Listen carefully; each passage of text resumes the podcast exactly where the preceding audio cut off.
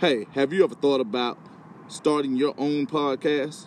Well, Anchor is a one stop shop for recording, hosting, and distributing your podcast. And best of all, it's 100% free and ridiculously easy to use. I love it for the simple fact that it brings the sponsors to you. You don't have to search for them, and they distribute it to all the major platforms for you. So if you want to start a podcast and make money doing it, go to anchor.fm slash start. Again, anchor.fm slash S-T-A-R-T to join me and diverse community of podcasters already using Anchor. And that's it. Let's go.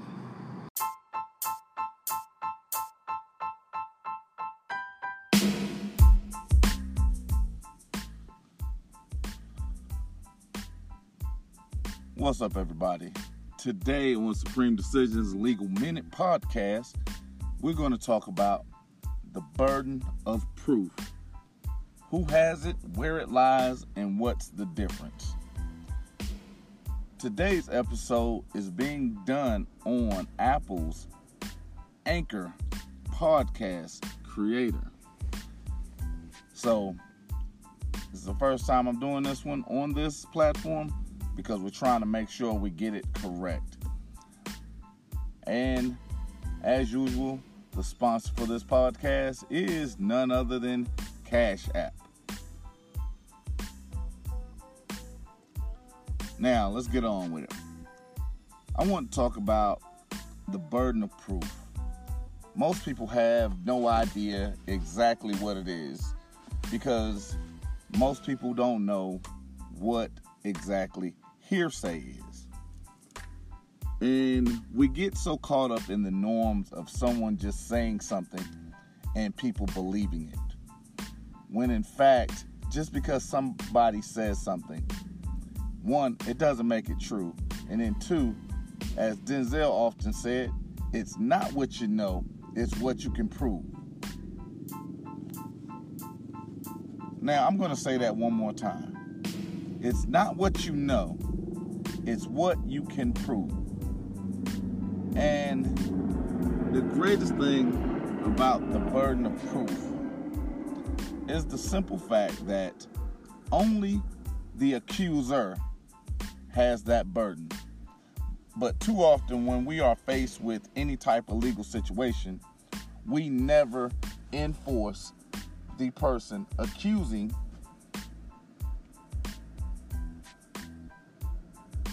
to have to bring forth actual evidence that something was done because of things as well things such as convenience fear the actual unknown or even not knowing. And what i mean by not knowing is the fact that they'll tell you anything which we know in our hearts that they are designed to manipulate and lie to you so they can induce this fear, so they can provide a means for your convenience. Now, is this correct? Is this right? Well, they're allowed to do whatever it is they need to do, but it's up to you to actually stand up and defend who you really are. Because we know, while not everyone in a jail is innocent, but they may not be guilty of the crime that they're in jail for. We look at inmates being released. We look at those that are on death row. Right now, around 70% of all death row inmates that have been released have been released because they are actually innocent of the crime that they were in there for. And the biggest thing that comes from that is the fact that once they convict you of anything, being exonerated of it comes with a price. Not only for you, but for them. Because you look at, for example, the Central Park Five. All these young men were teenagers 14, 15, 16 years old when they went to prison for 10 to 13 years. When they got out because the DNA did not match, and it actually matched another person that had also confessed to the murder. New York paid out an enormous amount of money because of that conviction. The reason they have to pay that is because when you go beyond things such as harmless error, which I spoke about before, how the state apologizes, how corporations apologize, which I'm going to get further into later. They apologize with their pocketbook, but they cannot afford to apologize very often. So, a lot of times, what you see, even when they find out they are wrong, they look for things such as a plea bargain They've even been known to offer things such as an Alford plea. And as you remember, North Carolina v. Alford, or Alford v. North Carolina, allows you to maintain your innocence, but it still goes down as a conviction. So as long as they still have your conviction on the books and they offer you something like time served, that is an admission of guilt. And I've even been asked by people once you plead guilty, how do you get that taken off your record? How do you get that expunged? The thing is, once you plead guilty, it becomes one of those things where they know how to beat you now. Because I say it all too often. It's not about actually finding the truth. It's not about guilt or innocence. It is about revenue generation. And if you don't believe me, how many people actually fight back? When you look at the numbers of traffic citations they are. Only 5% of people that get a traffic citation actually fight them in court. When you look at all criminal cases, the millions and millions of cases across the country every year, only 5% fight these criminal cases. Only 5% of them go to trial only 5% force people to actually show me the proof that you have that I did something.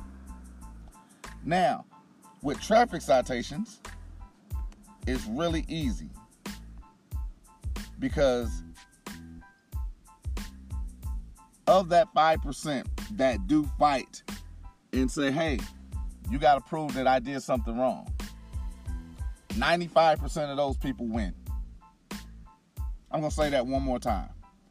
Of the 5% that actually fight traffic citations, 95% of them win their case.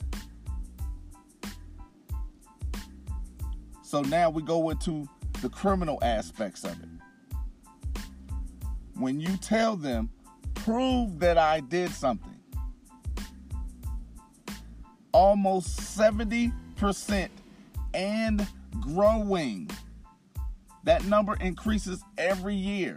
70% and growing win their case. Why? Because the state is not investigating crimes. The police are not investigating crimes.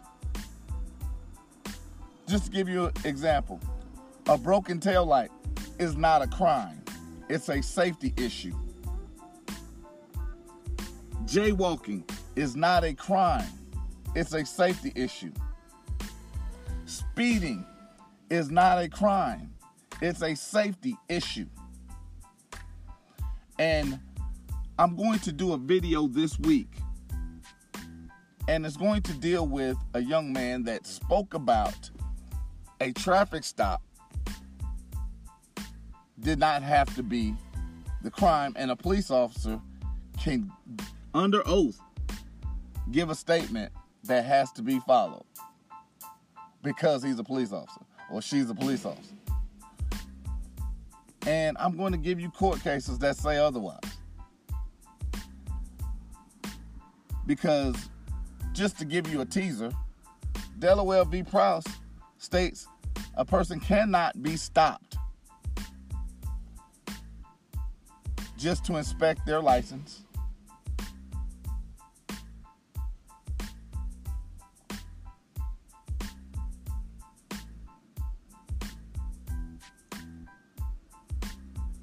Terry v. Ohio speaks about a traffic stop actually being a seizure, which has to be done after after a crime has been committed, which is damage to person, damage to property, or my favorite thing, corpus delicti, which means body of the crime.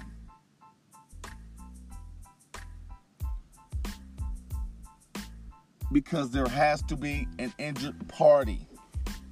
There is no injured party in a traffic citation. Whether I'm in just going to the grocery store, or even if I'm in a taxi, which Delaware v. Prowse deals with. But even in that, why are you not enforcing your rights? Because if you do not force them to do their job properly, they're not going to police themselves which is one of the reasons why I am a staunch advocate in not complaining to police about police. Because if I'm going to have an issue with the blue wall and I have a per- issue with the person that's in the blue wall, I'm not going to complain about that blue wall person to a person that's in the blue wall and then complain that the blue wall does nothing about it what I'm going to do is actually practice what I preach. I am going to follow up the proper way. I'm going to give notices where they need to be at. Because if we have an opportunity to where they want to offer me a citation, I'm not going to hold court in the street because you can't fix stupid. But if an officer decides to offer me a citation, that is a willful act. And let's say he's not doing it willfully because it's part of his job. All right, I'll give you that. But then you're doing it based on blind ignorance. And just as anybody that has been listening or watching the videos, you know there are two ways qualified immunity is lost. One is willful acts, which will be knowingly giving me a citation as an executive officer, which performs a judicial duty, which means you violate the Separation of Powers Act, which means you violated your oath of office, which means you also violated your fiduciary duty to the public by wanting to generate revenue instead of actually enforcing law. Or you have to admit that you're too stupid to actually understand what law is. You're just enforcing policy. And that you don't deserve to wear the badge. And that you've been lying and stealing from the public. So, therefore, your qualified immunity is lost. and nobody's going to admit that they're stupid. Let me say that one more time. Nobody is going to admit they are stupid. They will admit that what they did was act willfully. They'll even write it down in their affidavits, which is proof that they had no reason for the Fourth Amendment violation to stop you. But if I never stand up in court and enforce their hand to actually show proof, which is their requirement. Say that one more time. They are required to show proof because they are accusing you of something. It is your job to make them do their job properly. Because even in a civil issue, there's this thing called discovery.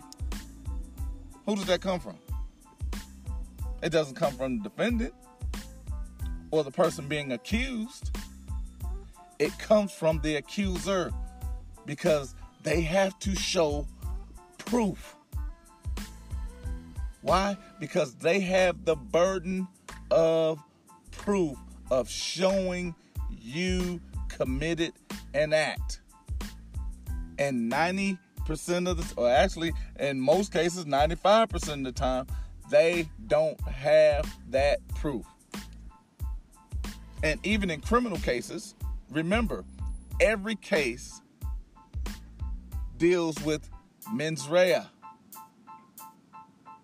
which is the guilty mind, which means every statute that deals with a crime also goes into intent.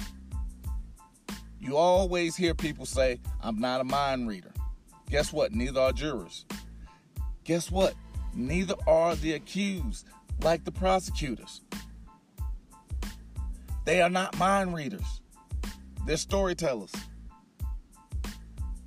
They want people to believe. They want to make a story to where people can say, Yeah, I can see that.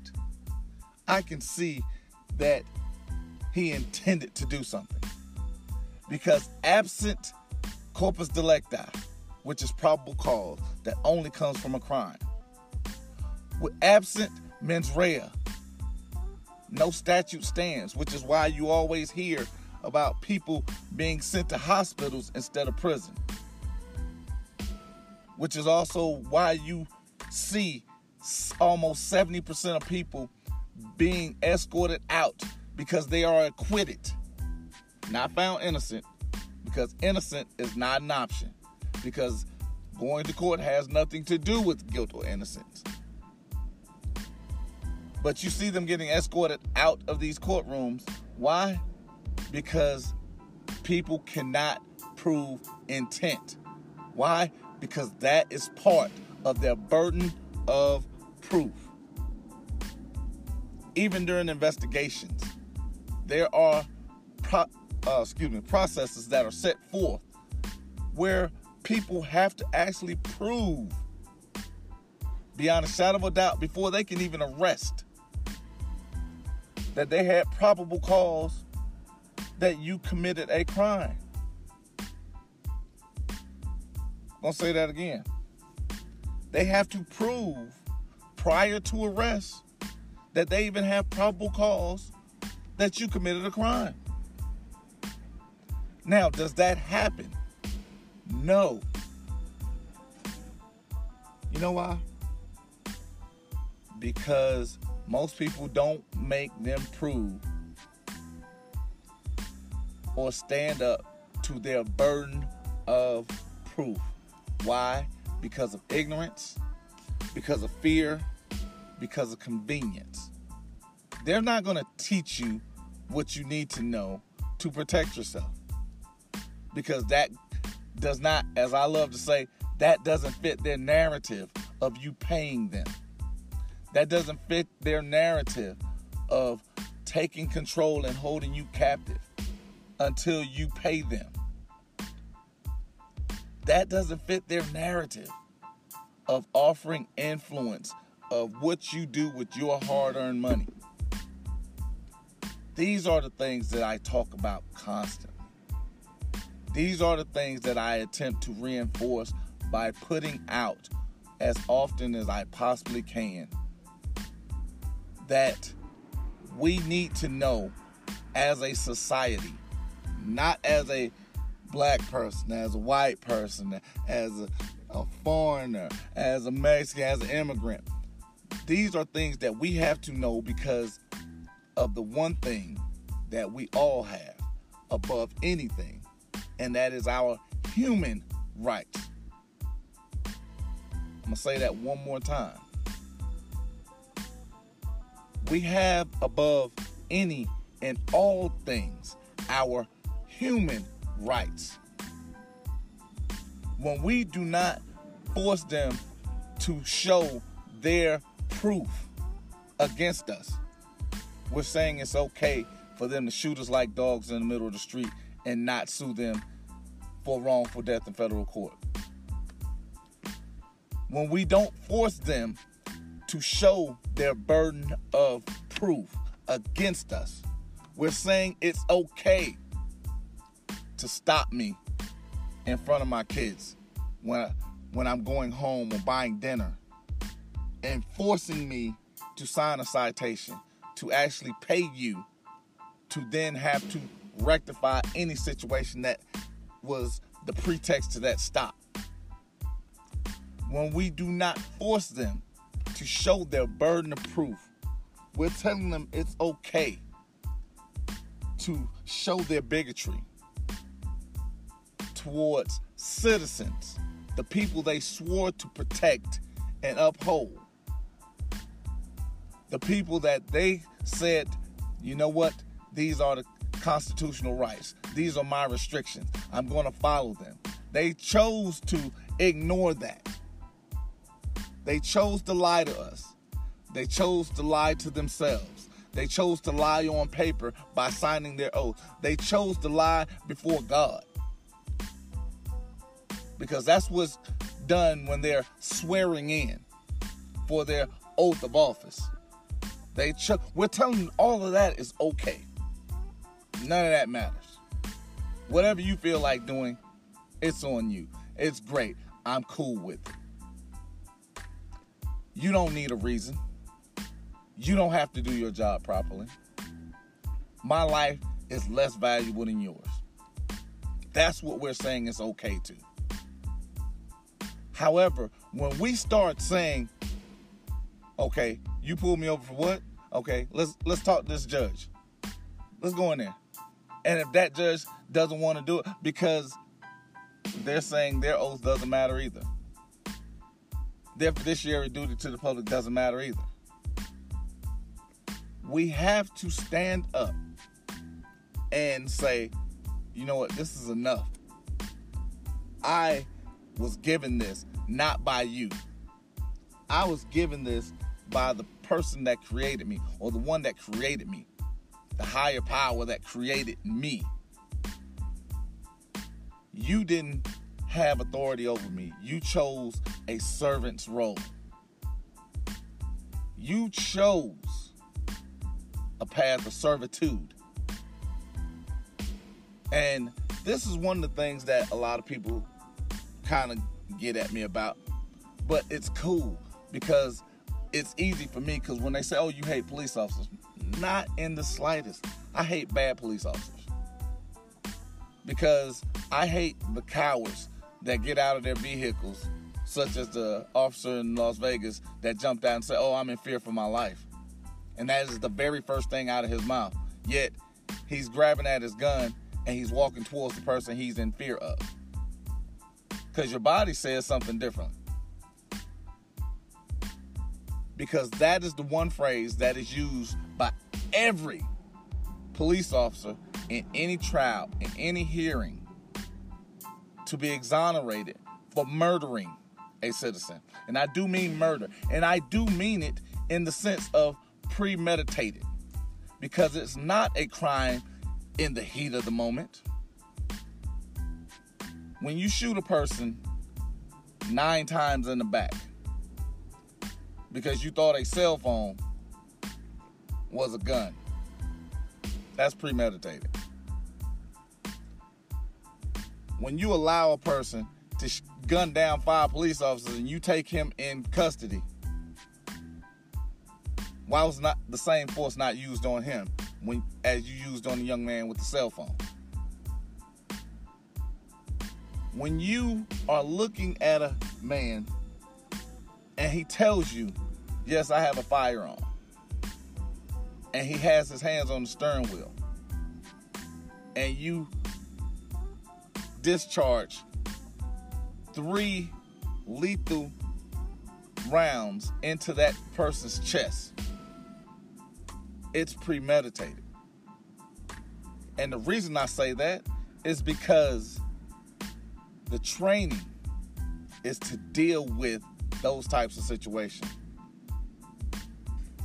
Your protective gear, I'm going to say that one more time. Your protective gear is one, a flanking officer. That's one. A taser, mace, pepper spray, your baton, which is also a metal stick. And you are taught hand to hand combat. And in some other cases, you have rubber bullets, you have beanbag rounds. And most people ask, like, okay, why why do they have all of that? Why do they have all of that gear? Because their first duty to the public is the preservation of life.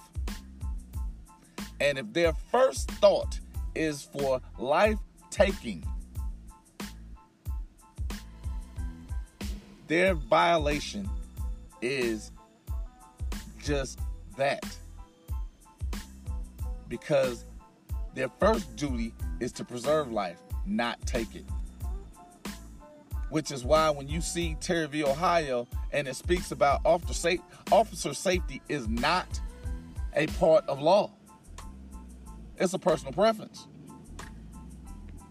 Officer safety is only done if, because again, if they can prove the burden of proof a continued threat to their safety and they can point to the dangerous area. They can particularize the pattern of behavior